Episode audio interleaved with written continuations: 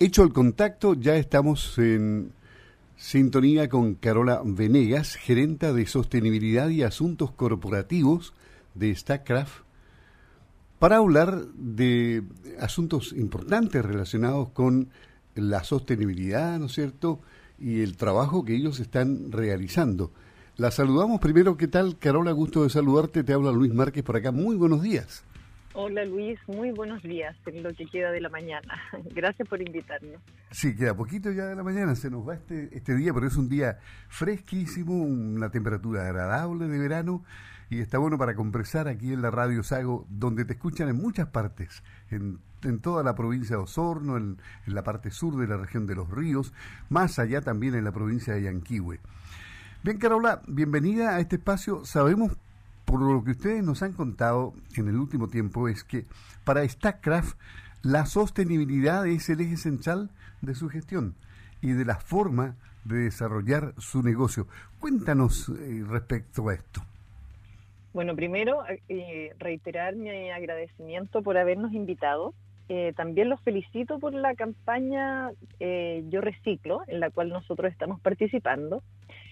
Y respecto a tu pregunta, efectivamente, nosotros tenemos eh, un pilar fundamental en la sostenibilidad eh, y esto eh, lo incorporamos especialmente en los proyectos de inversión. Nosotros cuando concebimos un proyecto tenemos que ir avanzando en el mismo, en, en el desarrollo, en la concepción, en el diseño, y en la medida que vamos avanzando también tenemos que ir haciendo este trabajo con la comunidad, eh, con el medio ambiente, en las comunicaciones, en la transparencia, en informar a, todos quienes están alrededor de nuestros proyectos.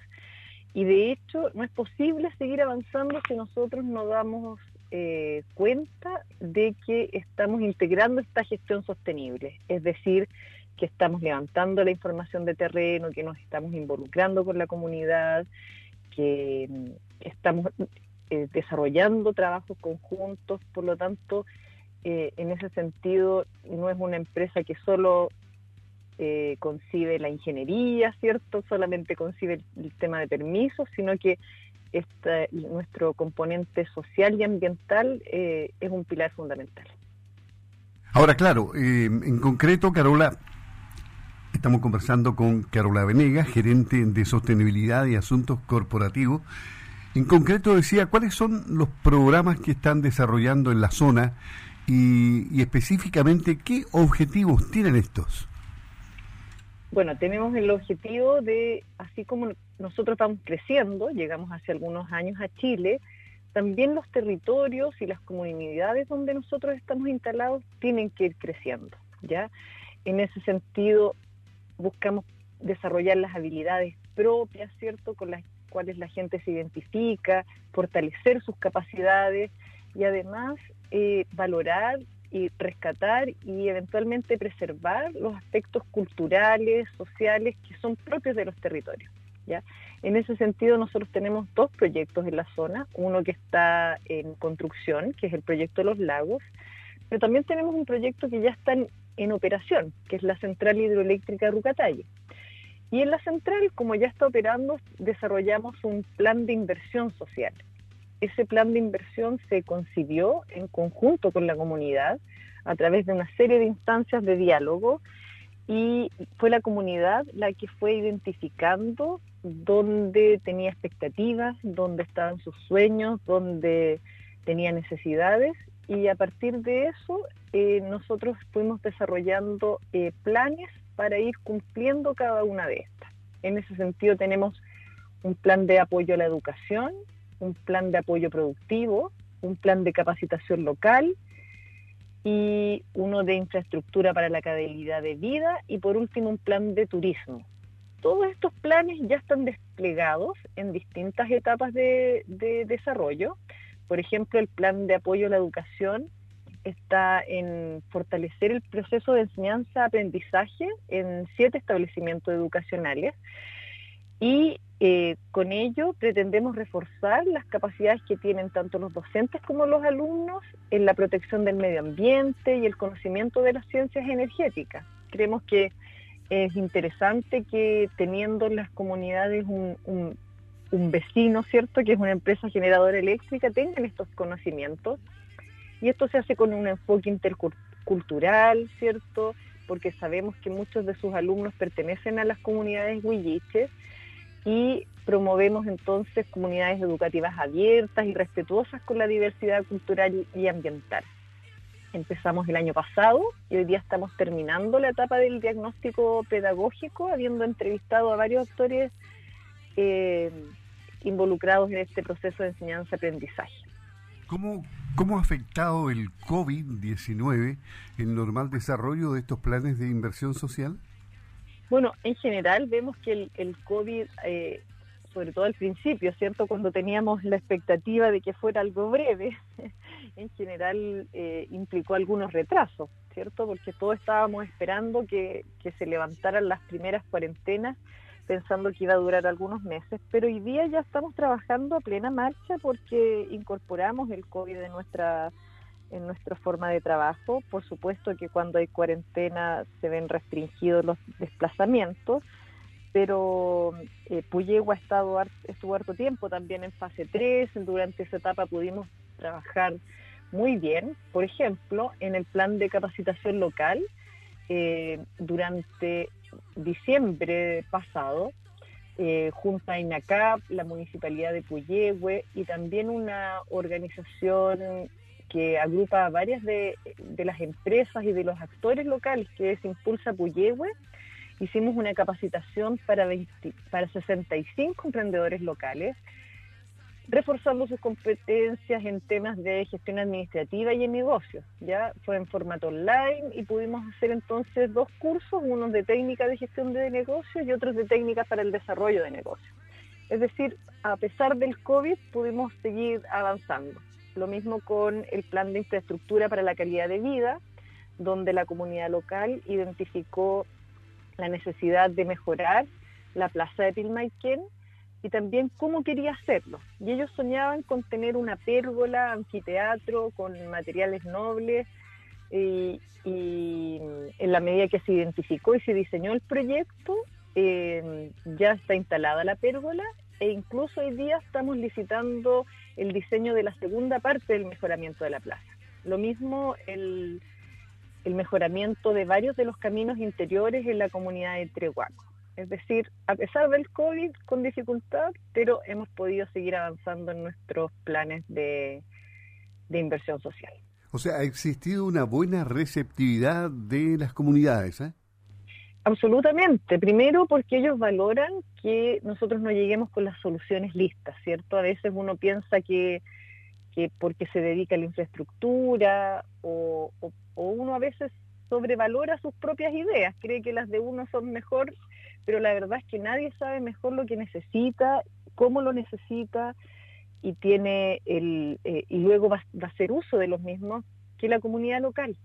En ese sentido, lo más valorado no es solo la inversión, sino que todo el equipo de relaciones comunitarias de, de los proyectos Rucatayo y los lagos trabaja con la comunidad, abre espacios de diálogo y generalmente termina siendo como el mediador dentro de la misma comunidad respecto de cómo ellos se quieren organizar y cómo sueñan su futuro.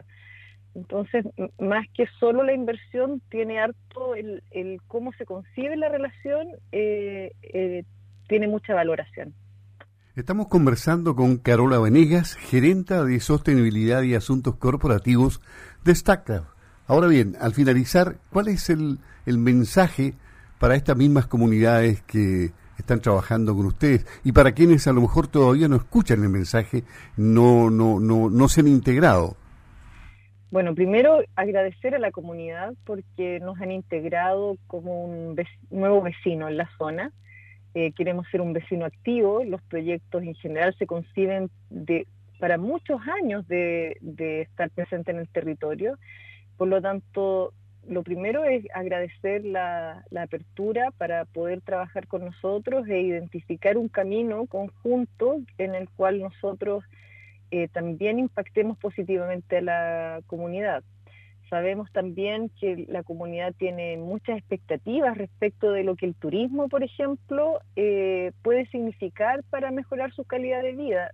Es evidente que está rodeado de hermosos paisajes y lugares de, belleza natural eh, que tienen mucho potencial y también nuestra alianza con Impulsa Puyehue nos ha permitido identificar que eh, tienen una expectativa del desarrollo turístico distinta a la de otros lugares, ya con menos densidad, por ejemplo, no quieren ser Pucón, por decir por decir algo. Eh, quieren mantener la identidad local y en ese sentido nosotros también estamos desarrollando dentro de estos planes de inversión social un plan de turismo, ¿cierto? En donde estamos, vamos a empezar prontamente la etapa de, planificación para poder eh, tener un plan conjunto que integre a más actores en esta visión común del territorio en el largo plazo. Bien, Carola, agradecemos a Carola Venegas, gerenta de Sostenibilidad de Asuntos Corporativos, conversar con Radio Sago y con Contigo en Sago. Que estés muy bien y hasta la próxima oportunidad que hablemos. ¿eh? Hasta pronto. Muchas gracias. Saludos. Ok, adiós.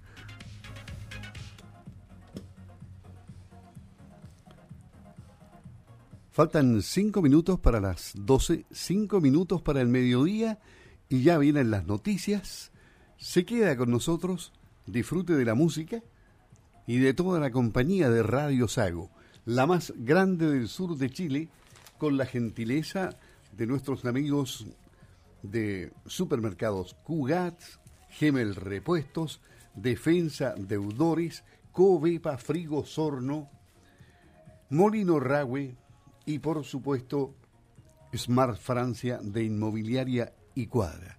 Seguimos en un momento con más.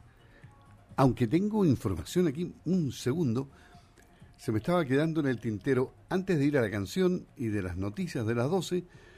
Tengo aquí la información del reporte regional del COVID-19. Hay 23 muertos. Es una cifra negra que aumenta la cantidad de personas fallecidas en la zona.